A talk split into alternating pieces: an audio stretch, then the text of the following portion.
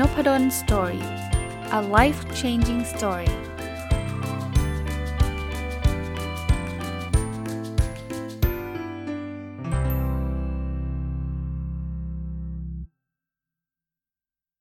วัสดีครับ ยินดีต้อนรับเข้าสู่นพดล Story Podcast นะครับ ก็วันนี้วันอาทิตย์เนาะยินดีต้อนรับเข้าสู่รายการ My Book นะครับ ซึ่งเป็นรายการที่ผมจะเอาหนังสือที่ผมเขียนมารีวิวอย่างละเอียดนะ หนังสือที่รีวิวมาหลายตอนแล้วนะครับ แล้วก็ใกล้ที่จะจบแล้วคือหนังสือที่ชื่อว่าที่เราแย่เพราะโชคร้ายเขาสบายเพราะโชคดีนะครับ เป็นหนังสือที่ถ้าท่านฟังมาทุกสัปดาห์น่าจะจำได้นะครับ เป็นการเอาความลำเอียงในการตัดสินใจ 72 แบบนะที่มันเกิดขึ้นกับชีวิตประจำวันเนี่ยมาเล่าให้ฟังนะครับแล้วก็เผื่อจะได้เป็นบทเรียนสำหรับการตัดสินใจหลาย ๆ ครั้งนะ ผมยังอยู่ในส่วนของการตัดสินใจที่เกิดความลำเอียงประเภทที่มันเกี่ยวข้องกับความทรงจำอยู่นะฮะอะมาเริ่มต่อกันเลยนะครับ วันนี้ความลำเอียงอันแรกก็คือ next in line effect นะครับ ปรากฏการณ์นี้เนี่ยมันมีงานวิจัยมีมีการพูดถึงครั้งแรกตั้งแต่ปี 1973 นะ คือ อาจารย์ Malcolm Brenner นะครับ จริง ๆ ตอนนั้นยังเป็นนักศึกษาอยู่ในระดับบัณฑิตศึกษาเลยนะครับ เท่ากำทำการทดลองแบบนี้ครับเขาให้ผู้นั่งผู้ทดลองเนี่ยนั่งเป็นวงกลม แล้วแต่ละคนเนี่ยอ่านคำต่างๆออกมาดัง ๆ นะครับ ในขณะเดียวกันให้ทุกคนพยายามจำคำทุกคำให้ได้มากที่สุดนะผลการทดลองพบว่าเราจะจำคำที่เราอ่านได้ดีที่สุด อันนี้ไม่แปลกถูกปะเพราะว่าเราอ่านเองนะครับ ซึ่งซึ่งก็ชัดเจนนะครับ แต่ ทราบปะหรือว่าผลที่ได้ออกมาเนี่ยเราจะลืมคำที่อ่านโดยคนก่อนหน้าเรามากที่สุด เขาถึงเรียกว่า next in line ไงซึ่งจริงมันแปลก เพราะอะไรครับ เพราะจริง ๆแล้วคนก่อนหน้าเราอะ่ะคือเขาพูดก่อนเรานิดเดียวเองอะก่อนที่เราจะพูดคำนั้นน่ะเพราะฉะนั้นเนี่ยเราน่าจะจำคำนั้นน่าจะจำได้ง่ายกว่าใช่ปะแต่พอ next in line effect เนี่ยมันคือแบบนี้ครับคือคนที่พูดก่อนหน้าเราเนี่ยตอนนั้นเราไม่มีสมาธิละเพราะเราจำเราเราจะต้องพูด คำของเราออกไป นึกนึกถึงเวลาเราไปจะเรียกว่าอะไรดีครับ ไป present งานอะไรเงี้ย ถ้าเรา present คนที่ 5 เนี่ยนะ คนที่ 1เขา present เราอาจจะยังฟังเขาอยู่เนาะ แต่พอคนที่ 4เขา present เนี่ยเราเริ่มตื่นเต้นละว่ามันจะถึงใกล้ถึงเราเราอาจจะฟังมั่งไม่ฟังมั่งเนาะ อารมณ์อารมณ์คล้าย ๆ แบบเนี้ยนะครับ หรือบางทีเนี่ยหลาย ๆ เหตุการณ์เนี่ยเราอาจจะเจอคล้าย ๆ ความหลงลืมย้อนกลับแบบนะครับ ภาษาอังกฤษเราเรียกว่า retrograde amnesia นะครับ คือเราดันไปลืมเหตุการณ์ที่เกิดขึ้นทีหลังก่อนนะ ผมเล่าของคุณพ่อให้ฟังนะ คุณพ่อเนี่ยเป็นอัลไซเมอร์นะ คุณพ่อจะลืมเหตุการณ์แบบเมื่อเช้ากินข้าวหรือยังเนี่ยก่อนนะครับ แต่แบบประถมเรียนกับคุณครูชื่ออะไรยังจำได้นะครับ จะเป็นลักษณะแบบนี้เนาะ คราวนี้เอ่อก็ก็เอาไปใช้ทำอะไรได้ next in line effect เนี่ย ผมมองแบบนี้ถ้าเราอยากให้คนอื่นจำอะไร ลองดูสถานการณ์ดีๆนะ อย่าพยายามให้เขาจำก่อนที่เขาจะทำอะไรต่อจากนั้น เช่นเขากำลังจะต้องพูดพูดเนี่ยเขากำลังตื่นเต้นอะไรเงี้ยเราอย่าเพิ่งไปแบบไปไปบอกให้เขาจำตอนนั้นเพราะเขาจะไม่จำนะเขาจะลืมสิ่งนั้นได้ง่ายๆเลย next in line effect นะอะมาดูอันถัดไปเขาเรียกว่า part list queuing effect นะครับคืองี้ฮะสมมติผมเริ่มต้นก่อน สมมุตินะครับว่ามี list อันหนึ่งมานะครับให้เราจำของใน list นั้น หรือจะเป็น list ของงานก็ได้ สมมุติว่ามีมีงานสัก 10 งานที่ผมอยากให้เราท่องจำนะว่าต้องทำอะไรบ้างนะครับ คิดว่าแบบไหนจะทำให้เราจำได้มากกว่ากันครับนะแบบที่1นะไม่มีการบอกใดๆเพิ่มเติม ให้เราพยายามบอกรายการออกมาทั้งหมดนะครับ แบบที่2นะบอกส่วนหนึ่งของ list นั้นมา 5 รายการ แล้วเราบอกส่วนที่เหลืออีก 5 รายการถัดมา แบบ 1 หรือ 2เนี่ยจะทำให้เราจำ5รายการที่เหลือได้มากกว่า พูดง่ายๆสมมุติว่ามี list 10 ข้อเนี่ยนะข้อ 1 ถึงข้อ 10เนี่ย คุณคุณบอกมาเลยนะครับออกมาทั้งหมดเลยนะกับอีกแบบหนึ่งแบบที่2เนี่ยคือ ผมบอกข้อ1ถึงข้อ 5 ก่อน แล้วคุณบอกข้อ6ถึงข้อ 10 แล้วเราเราเปรียบเทียบกันนะเปรียบเทียบก็คือข้อ6ถึงข้อ 10เนี่ยใครจะจำไอ้ไอ้ข้อ6ถึงข้อ 10 ได้มากกว่ากันนะจริงๆถ้าเป็นผมนะผมก็คิดว่าน่าจะแบบที่ 2 มั้งนะเพราะว่าอีก 5 รายการก็เฉลยคำตอบมาแล้วนะเราไม่ต้องมานั่งคิดเพิ่มนะผิดนะครับ กลายเป็นว่าแบบที่ 2 จะทำให้เราจำ5รายการที่เหลือได้แย่กว่าแบบแรกอีกนะปรากฏการณ์นี้เขาเรียกว่า part list cueing effect ครับ คือบอกมาบางส่วนเนี่ยยิ่งทำให้เราลืมส่วนที่เหลือดูน่าประหลาดใจ แต่มันเป็นแบบนี้ครับ สมองมนุษย์เป็นแบบนี้นะครับ เพราะนั้นถ้าอยากให้เขาจำได้เนี่ยให้เขาให้เขาจำให้หมดเลยฮะอย่าไปบอกข้อมูลบางส่วนให้กับเขานะครับ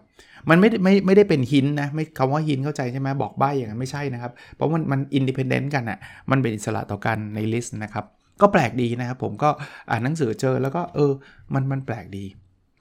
อันนี้อันนี้ดังเหมือนกันนะอันนี้เขาเรียกว่า peak end rule นะครับ peak แปลว่าสูงสุด end แปลว่าตอนจบนะลองนึกถึงหนังที่เราชอบนะครับนะถ้า ลองลองนึกถึงหนังอะไรก็ได้ที่ไม่ได้ไม่ใช่หนังที่เพิ่งดูเมื่อกี้หรือเมื่อวานนี้นะครับจำรายละเอียดได้หมดไม่เอานะครับ เอาแบบหนังที่ดูนานๆแล้วอะแต่เราเราเรานึกภาพประทับใจได้ไหมผมเชื่อว่าได้นะครับไอ้ภาพประทับใจเนี่ยส่วนใหญ่จะเป็นไฮไลท์ของหนังนั้น หรือไม่ก็เป็นตอนจบของหนังนั้นนะครับรายละเอียดตอนอื่นๆเราจะลืมไปแล้ว อันนี้เขาว่า peak end rule นะครับผมเล่าหนังเรื่องหนึ่งที่ผมเพิ่งดูมาเมื่อวานนี้จริง ๆ ดูมาก่อนหน้านั้นเป็น 20 20 ปีได้แล้วมั้งครับ คือหนังที่ชื่อว่า Notting Hill นะหลายคนถ้าอายุรุ่นรุ่นผมนะครับ 40 บวกอะ่ะน่าจะรู้จักหนังเรื่องนี้ยี่สามสิบก็น่าจะเคยดูแล้วล่ะนะ Notting Hill เนี่ยเป็นหนังที่ดังมากนะครับ แต่ผมมาดูอีกครั้งหนึ่งเนี่ย ผมเรียกว่าผมเกือบลืมทุกเรื่องเลยอะ่ะผมรู้แค่ว่าพระเอกเนี่ยเป็นเป็นเจ้าของร้านหนังสือเป็นคนอังกฤษนางเอกเป็นดาราฮอลลีวูดนะจูเลียโรเบิร์ตเล่นนะครับคราวนี้ แต่ผมจำฉากพีคได้ ฉากที่นางเอกมาสารภาพรักกับพระเอกจำได้ และจำฉากจบได้ ซึ่งจริงมันต่อกันนะ ก็คือฉากตอนที่พระเอกมาแบบงาน conference ของนางเอกนะครับนี่คือ peak end rule นะครับหรือเราจะจดจำประสบการณ์ได้เฉพาะตอนที่มัน peak คือมันเข้มข้นที่สุดกับตอนจบนะครับไม่ว่าจะเป็นทางบวกหรือทางลบก็ตาม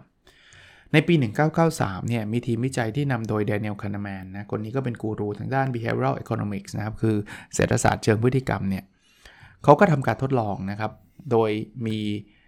ให้ให้คนที่เข้าร่วมทดลองเนี่ยทำสองแบบนะ แบบแรกก็คือเอามือจุ่มลงในน้ำเย็น 60 วิ กลุ่มที่2เนี่ยก็ทำแบบแรกเลย แต่พอหมดเวลา 60 วิ แล้วให้จุ่มต่ออีก30 วิ แต่ตอนจุ่มต่อเนี่ยทำให้น้ำมันอุ่นขึ้นนิดนึง แต่ก็ยังเย็นอยู่นะนะครับ แล้วพอทำสองกลุ่มนะเขาก็ถามคนทั้งสองกลุ่มว่าอยากทำต่อหรือเปล่า ปรากฏว่าผู้เข้าร่วมการทดลองแบบที่2อะ ยังอยากทำต่อนะทางทางนี้จริงแบบที่ 2 เหมือนแบบที่ 1 เป๊ะเลย แถมยังต้องทำอยู่ในน้ำเย็นต่อยตั้ง 30 วินาที เพียงแต่ว่ามันเป็นน้ำเย็นที่อุ่นขึ้นนิดนึงอะแต่แบบที่2เนี่ยคนจะจำประสบการณ์ตอนท้ายได้ดีกว่าครับ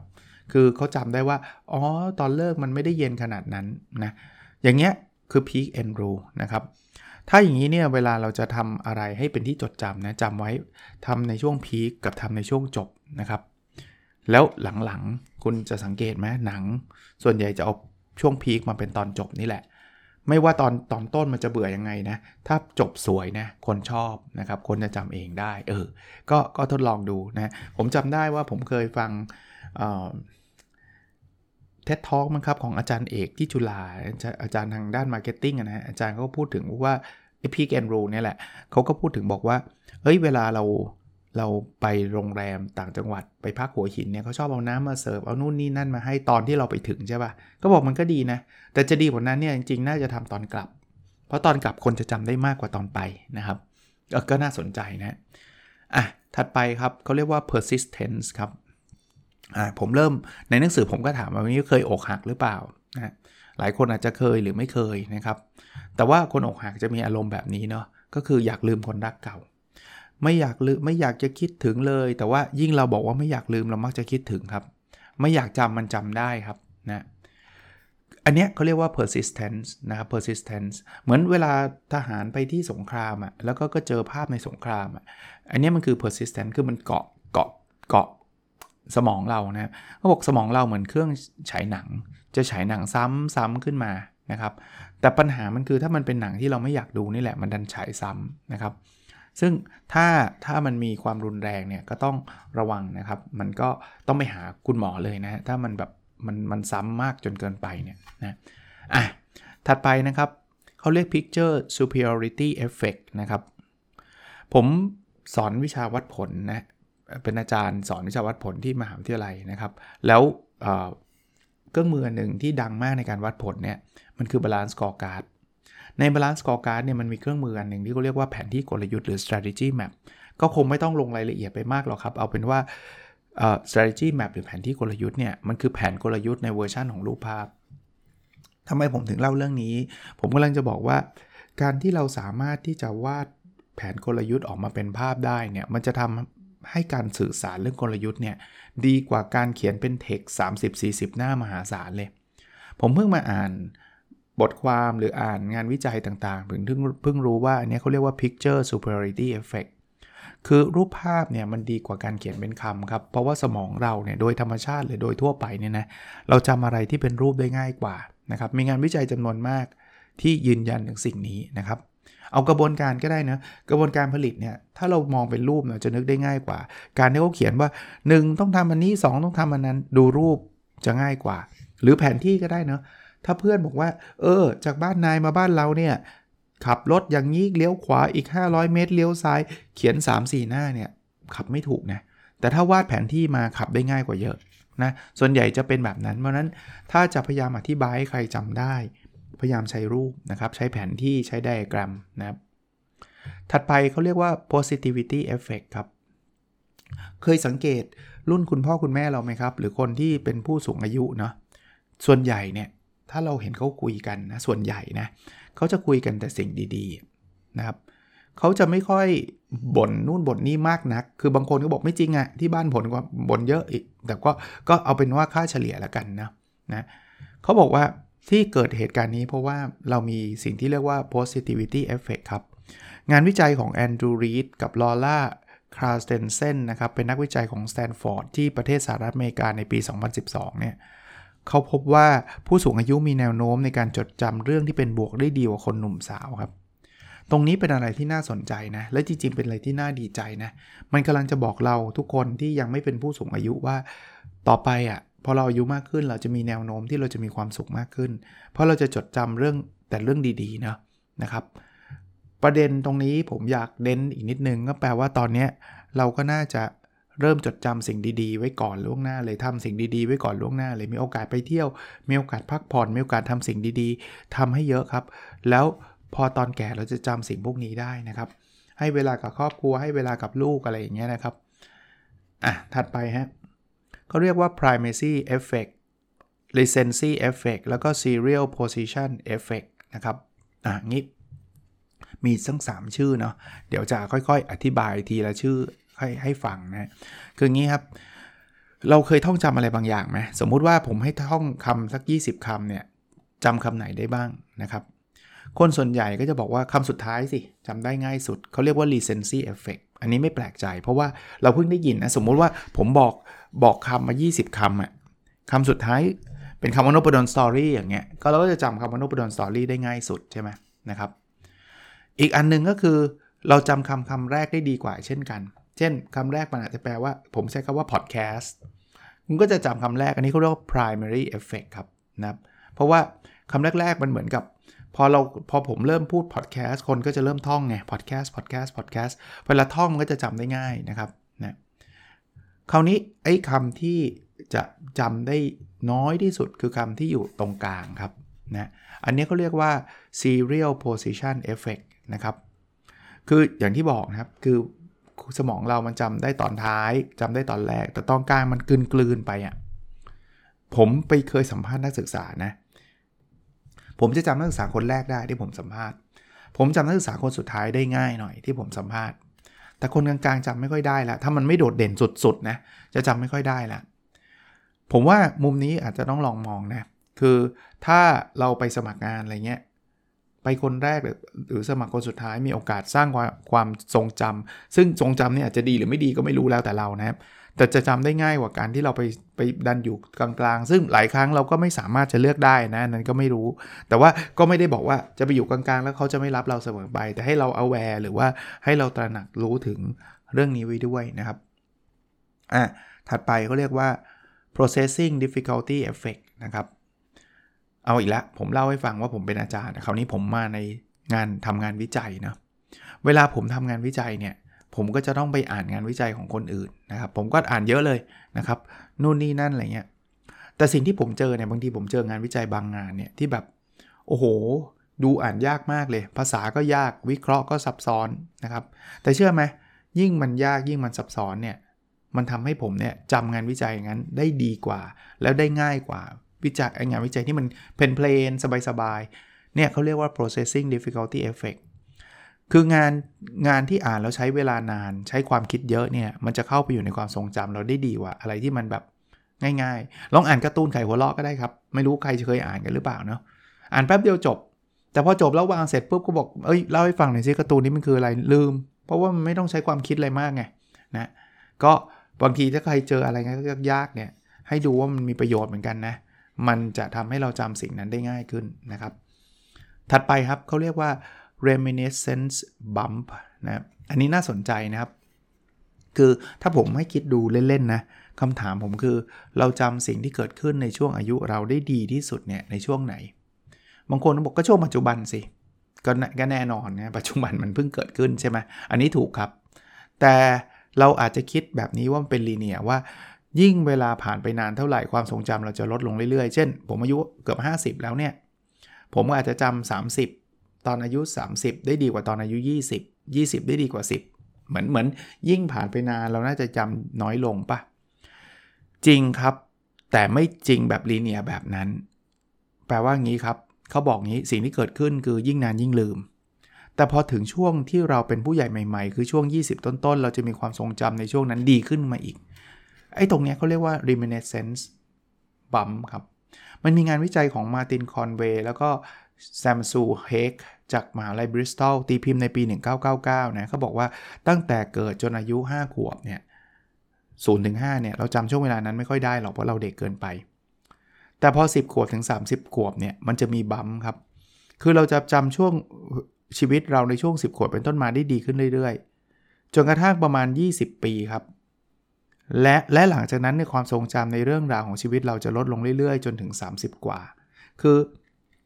คือจริงๆมันควรจะดีขึ้นเรื่อยๆ เวลาสมมติผมอายุไม่สมมุติอะตอนนี้เกือบ 50 แล้วเนี่ย20มันก็น่าจะดีขึ้นเรื่อยๆ 30 ก็ต้องดีกว่า 20 ใช่ไหม40ก็ต้องดีกว่า 30 ใช่ไหมเพราะมันอยู่ใกล้กว่า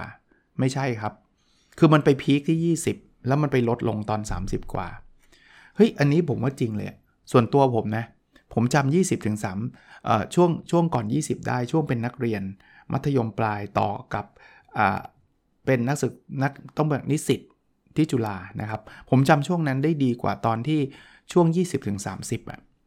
20-30เนี่ยเป็นช่วงที่จบแล้วทำงานใหม่ๆจะจำได้เหมือนกันนะ ไม่ใช่ลืมไปหมดเลยนะ แต่ว่าสู้ความทรงจำมันไม่แจ่มชัดเท่า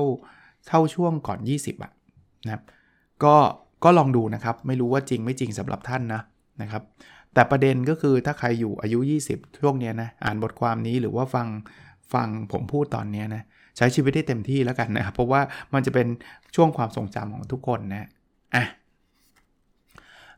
อีกอันหนึ่งเขาเรียก rosy retrospection rosy rosy ก็คือเหมือนกุหลาบนะนะครับเป็นอดีตอันแสนหวานนะครับอะเริ่มต้นจากคำถามอีกเหมือนกันนะลองหลับตานึกถึงการไปเที่ยวรอบล่าสุดของเราซึ่งนานมาแล้วแหละ เพราะว่าโควิดทำให้เราไม่ค่อยได้เที่ยวเนาะมีความสุขแค่ไหนครับ 1 น้อยที่สุด 10 มากที่สุดนะเท่าไหร่ก็เท่านั้นนะนะครับนะแต่เชื่อไหมครับคำถามนี้คนส่วนใหญ่จะให้มีความรู้สึกความสุขมากกว่าที่เป็นจริง ๆ ในอดีต เขาเรียกว่า rosy retrospection คือคำว่า rosy มันเหมือนกุหลาบอะโรยด้วยกลีบกุหลาบอะ retrospection คือคิดถึงอดีต คือสมองเรามักจะจดจำความสุขได้ดีกว่าความทุกข์นะ เวลาเราคิดถึงเหตุการณ์ในอดีตส่วนใหญ่เราจำส่วนของความสุขได้ดีกว่าทุกที่เกิดขึ้น ซึ่งอันนี้ดีนะ ผมว่ามันเป็นนกลไกของสมองที่ชาญฉลาดมากนะครับ ในปี 1997 เนี่ย เทอร์เรนซ์ อาร์มิตเชลล์จากมหาลัยวอชิงตัน ร่วมกับเลย์ทอมสันจากมหาลัยนอร์ทเวสเทิร์น แล้วก็เอริกาปีเตอร์สันจากมหาลัยจอร์จวอชิงตัน กับอีกท่านหนึ่งคือแรนดี้ครองจาก Mount Vernon Nazarene College ทำงานวิจัยร่วมกันครับ งานวิจัยนี้เขาให้ผู้ร่วมทำวิจัยเนี่ยประเมินความรู้สึกก่อนที่จะไปเที่ยว ระหว่างที่ไปเที่ยวแล้วหลังจากไปเที่ยวมาแล้ว สิ่งที่พบคือส่วนใหญ่แล้วเนี่ยหลังจากไปเที่ยวมาแล้วเนี่ยเขาจะรู้สึกดีมากกว่าช่วงที่เขากำลังไปเที่ยวอยู่ นี่แหละครับที่เขาบอกว่า rosy retrospection คือคือไปเที่ยวมาแล้วเนี่ยสมองมันจะจดจำในความสุขอะแล้วเราทำให้เราคิดถึงความสุข ซึ่งมันดีนะมันทำให้เราชีวิตเราดีขึ้นนะครับ ก็กระตุ้น ถึงแม้ว่าช่วงนี้เป็นช่วงโควิดนะลำบาก แต่ว่าถ้ามีโอกาสสร้างกิจกรรมที่มีความสุขเยอะๆนะสำหรับผมโควิดก็ผมก็เป็นเหมือนกับทุกคนแหละครับ เราต้องระมัดระวังเราออกไปข้างนอกไม่ได้ เราต้องล็อกดาวน์เราอะไรหลาย ๆ อย่าง วิธีผ่อนคลายความเครียดผมไหนๆพูดถึงขอแตะไว้นิดนึงก็แล้วกัน คือผมเลี้ยงสุนัขนะครับ ผมก็เพิ่งมาเลี้ยงที่ตอนที่ปิดโควิดเนี่ยผมจะเรียกว่าปลูกต้นไม้จริง ๆ ลูกชายเป็นคนทำนะลูกชายเป็นคนปลูก แล้วก็อ่านหนังสือ นะครับก็ก็ช่วยได้ระดับหนึ่งนะฮะ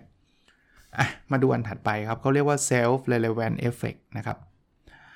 คือลองลองนึกภาพหนุ่มๆ จีบสาวๆ ก็ได้ เขาก็จะพูดถึงประมาณว่า ผมจำทุกอย่างเกี่ยวคุณได้ ผมจะไม่วันลืมคุณนะครับ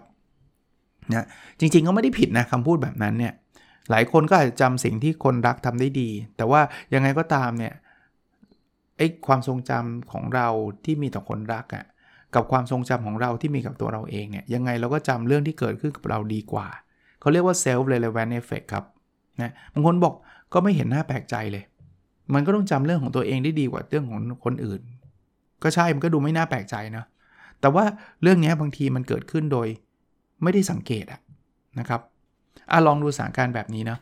เราจำโฆษณาที่พรีเซนเตอร์มาจากประเทศเดียวกันกับเราได้มากกว่าโฆษณาที่เป็นพรีเซนเตอร์ที่มาจากชาวต่างชาติ มีงานวิจัยเป็นแบบนี้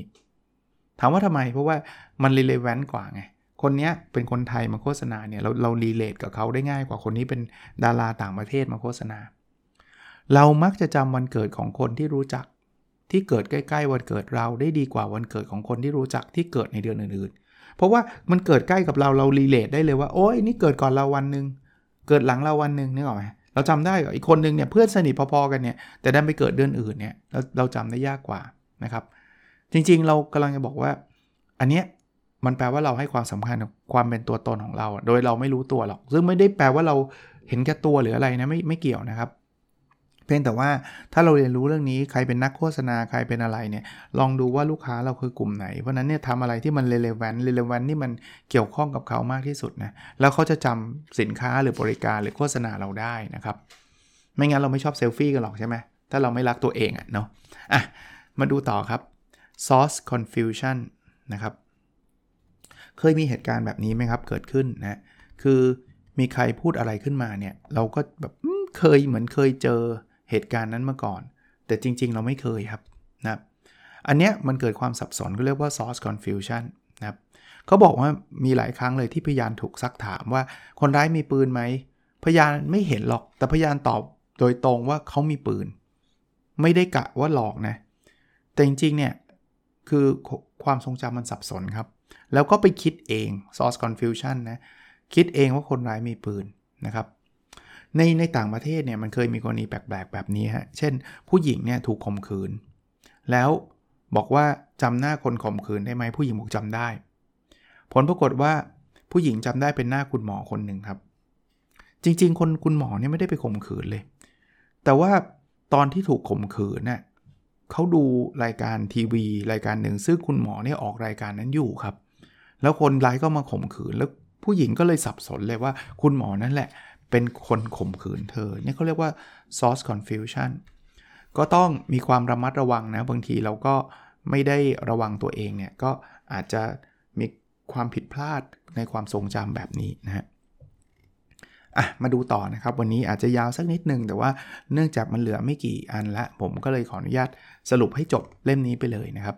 spacing effect นะครับเวลาเราเรียนหนังสืออยู่อย่างผมสอนนักศึกษาเนี่ยผมก็เห็นว่าเวลาใกล้สอบนักศึกษาจะขยันกันมากเลย อ่านหนังสือกันแหลกเลยบางคนเนี่ยไม่หลับไม่นอนเลยอ่านยันสว่างเลยนะครับซึ่งถ้าถ้านับเวลาในการอ่านหนังสือเขาเนี่ยสำหรับคนที่แบบโต้รุ่งก่อนสอบเนี่ยนะผมว่าเขาอาจจะอ่านหนังสือไม่น้อยกว่าเพื่อนเลย แต่ว่าส่วนใหญ่เราคงทราบนะครับ การอ่านแบบวัน 2 วันก่อนสอบ แล้วก็อ่านโต้รุ่งเนี่ยคะแนนมักจะไม่ค่อยดีนะครับ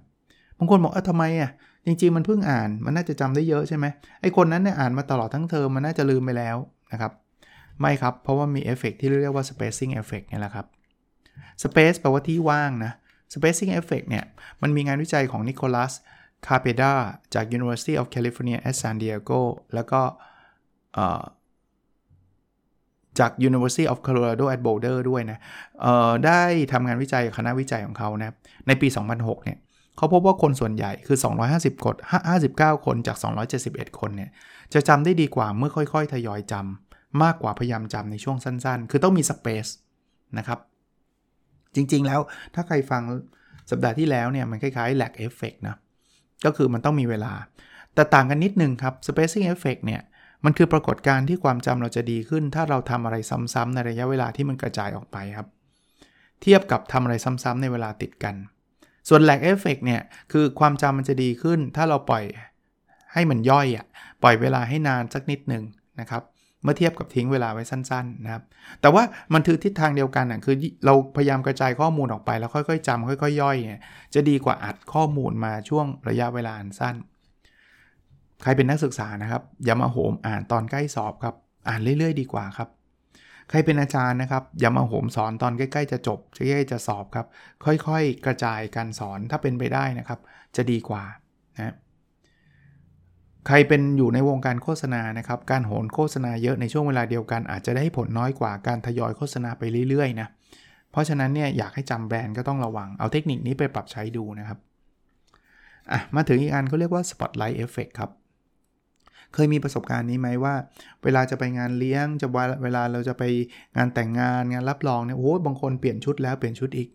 เพราะว่ารู้สึกว่าถ้าเกิดใส่ชุดอันนี้ไปเนี่ยมันจะดูไม่ดีเดี๋ยวคนจะว่าเอาอายเขาแย่อะไรเงี้ยนะครับอันนี้เรากำลังตกอยู่ในสถานการณ์ที่เรียกว่า Spotlight Effect ครับ Spotlight คือเราเชื่อว่าเรากำลังถูก Spotlight อะนึกออกไหมครับ ไฟฉายมาที่ตัวเราอุ้ยไปถึงคนในงานมันจะต้องมองเรากันทั้งนั้นเลย จริงๆคำนี้นะครับ Spotlight Effect เนี่ยถูกเรียกครั้งแรกโดยคุณโทมัสกิโลวิชจากมหาลัยคอนเนลแล้วก็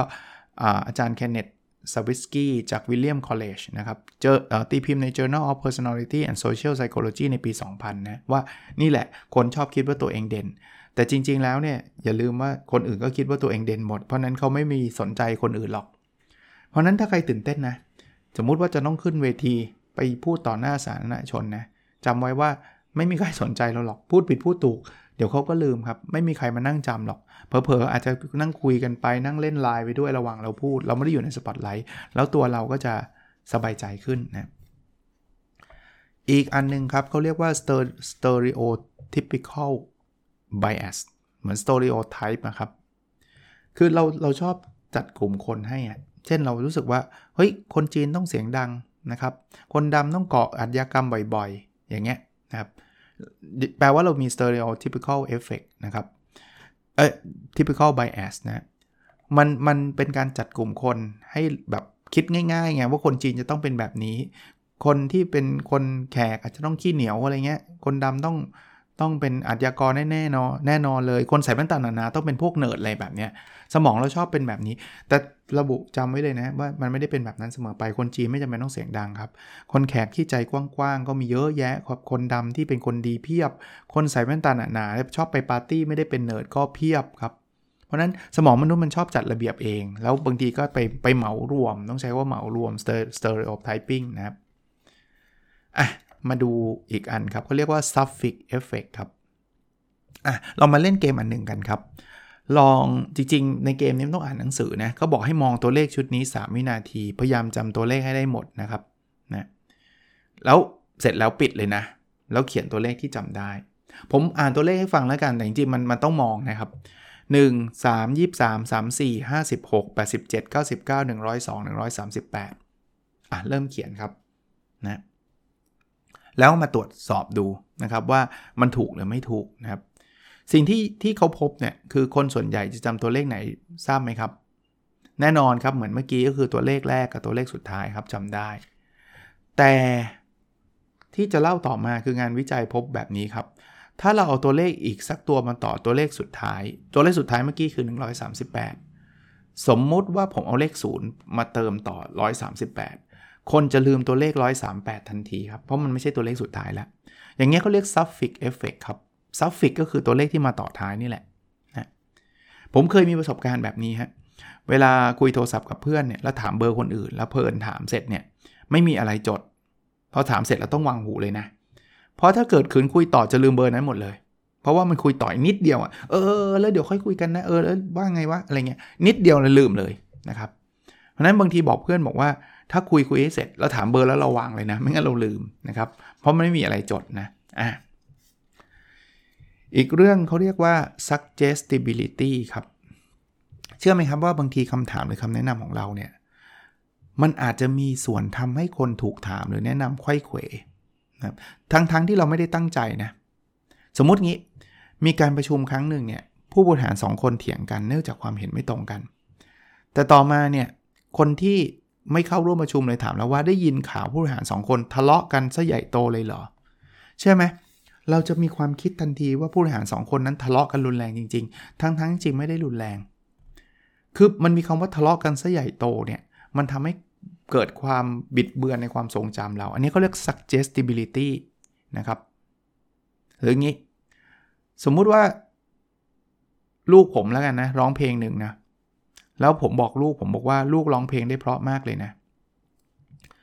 พอคำพูดเนี่ยมัน suggest ว่าลูกร้องเพลงได้เพราะเนี่ย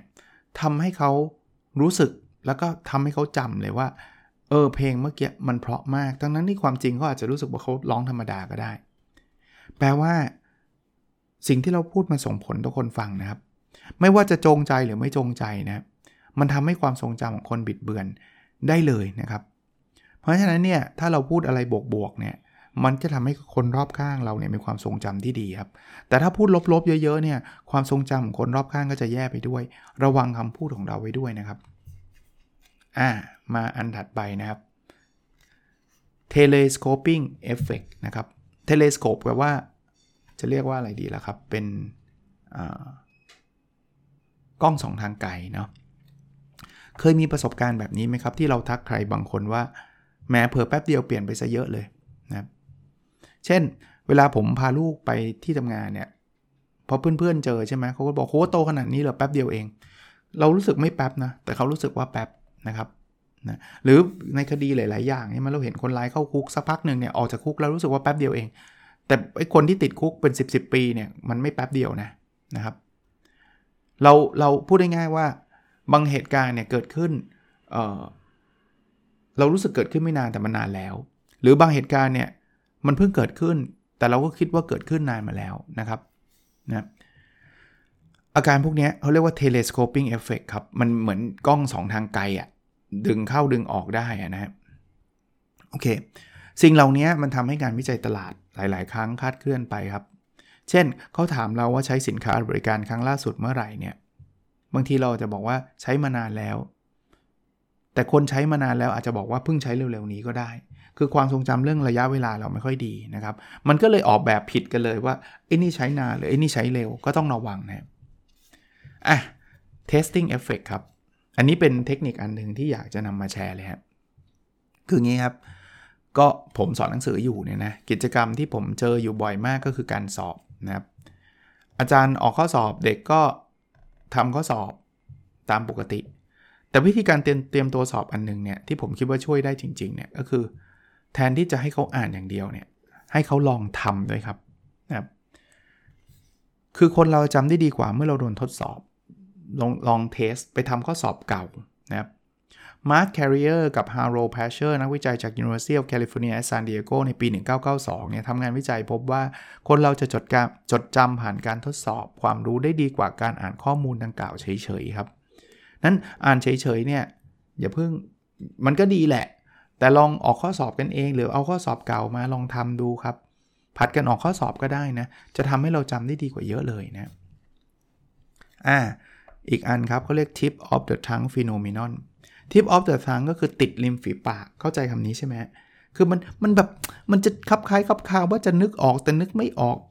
เป็นบ่อยบางทีเจอหน้านึกถึงดาราคนหนึ่งแต่นึกไม่นึกชื่อไม่ออกอะไรเงี้ยเนี่ยเขาเรียก tip of the tongue นะครับ ผมว่าเราเจอกันทุกคนเนี่ย มันเกิดจากว่าความทรงจำเราในเรื่องนั้น มันไม่ดีพอที่จำได้ทั้งหมด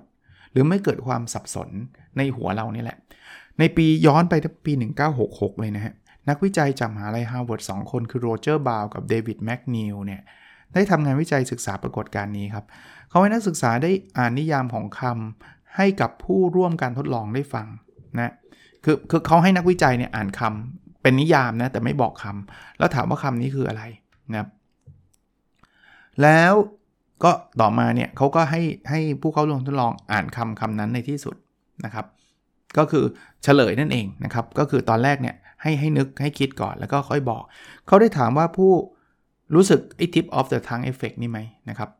เขาพบว่ามีผู้เข้าร่วมการทดลองหลายคนนึกได้ถึงตัวอักษรแรกของคำจำนวนพยางค์ของคำที่มีเสียงคล้ายคลึงกัน คำที่มีความหมายคล้ายคลึงกันทำความที่มีพยางค์คล้ายคลึงกัน การจัดเรียงอักษรคล้ายคลึงกัน เนี่ยครับคือติดอยู่ที่ริมฝีปาก แปลว่าเป็นการยืนยันว่ามีเหตุการณ์นี้จริงเนาะ อีกอันครับก็เรียก verbatim effect ครับ หลายครั้งเนี่ยเราดูโฆษณานะ เรามักจำได้ว่าเป็นโฆษณาอะไร มากกว่าจำได้ว่าดาราในโฆษณาพูดว่าอะไรนะครับ หรือเรียนหนังสือเนี่ย เรามักจะนึกออกว่าเนื้อหาที่อาจารย์สอนเนี่ยคืออะไรมากกว่าอาจารย์พูดว่าอะไร สิ่งที่เราจำคือใจความสำคัญครับมากกว่าคำพูดเขาเรียกว่า verbatim effect ครับ Bob Bank จาก University of Western Ontario ร่วมคณะผู้วิจัยได้ทำงานวิจัย และพบประกบปรากฏการณ์อันนี้ครับ ว่าคนจำได้แบบนี้จริง ๆ ใจความสำคัญนะแล้วมันสำคัญยังไงครับ ผมว่าอย่างแรกเนี่ยนักการตลาดหรือใครก็ตามที่ต้องการเขียนบทความให้คนจำเนี่ยสิ่งสำคัญมากๆ คือเขียนหัวข้อเรื่องที่มันสื่อใจความหลักนะยิ่งสะท้อนเรื่องที่มันมันสะท้อนใจความมันนั้นมากเท่าไหร่คนจะยิ่งจำได้ครับเขาอาจจะอ่านบทความแบบผ่านๆนะเพราะเขาไม่มีเวลาอ่านมาก แต่ว่าถ้าสรุปเรื่องราวได้ดี มันจะทำให้เขาจำไอ้ใจความสำคัญนั้นได้นะครับ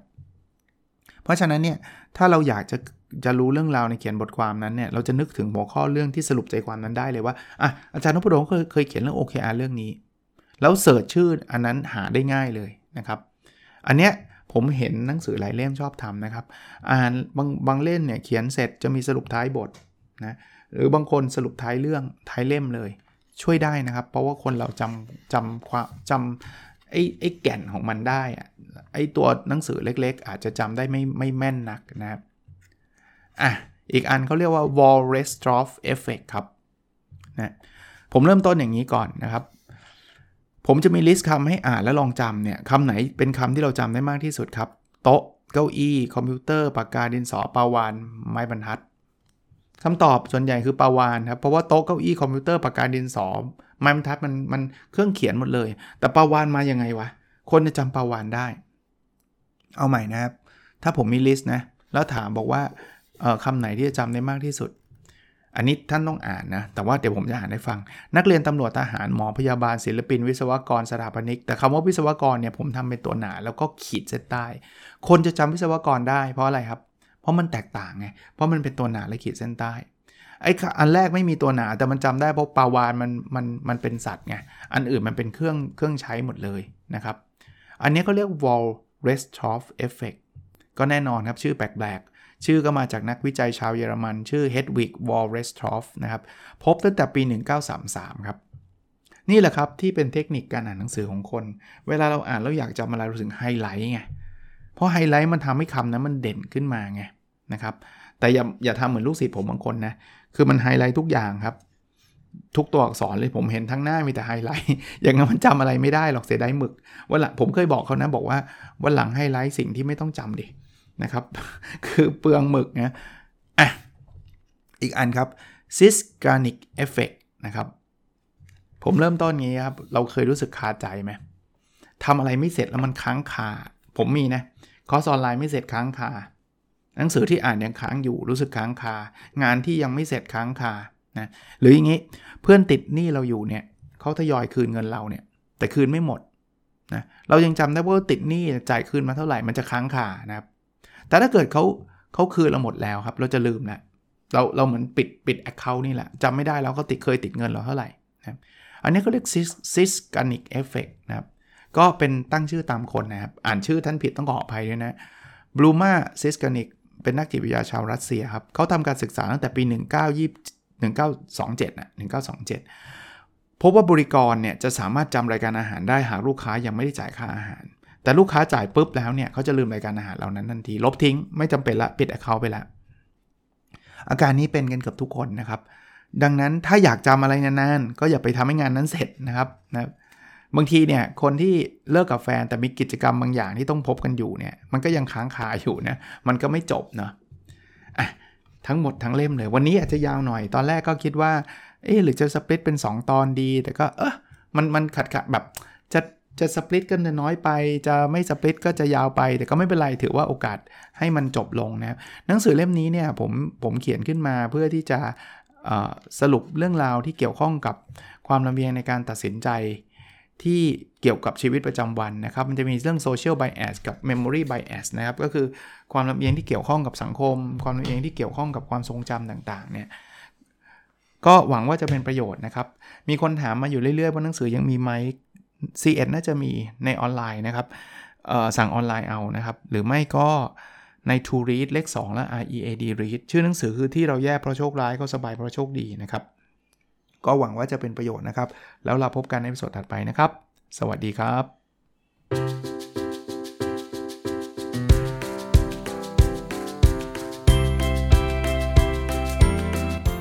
n o p a d o n Story a life changing story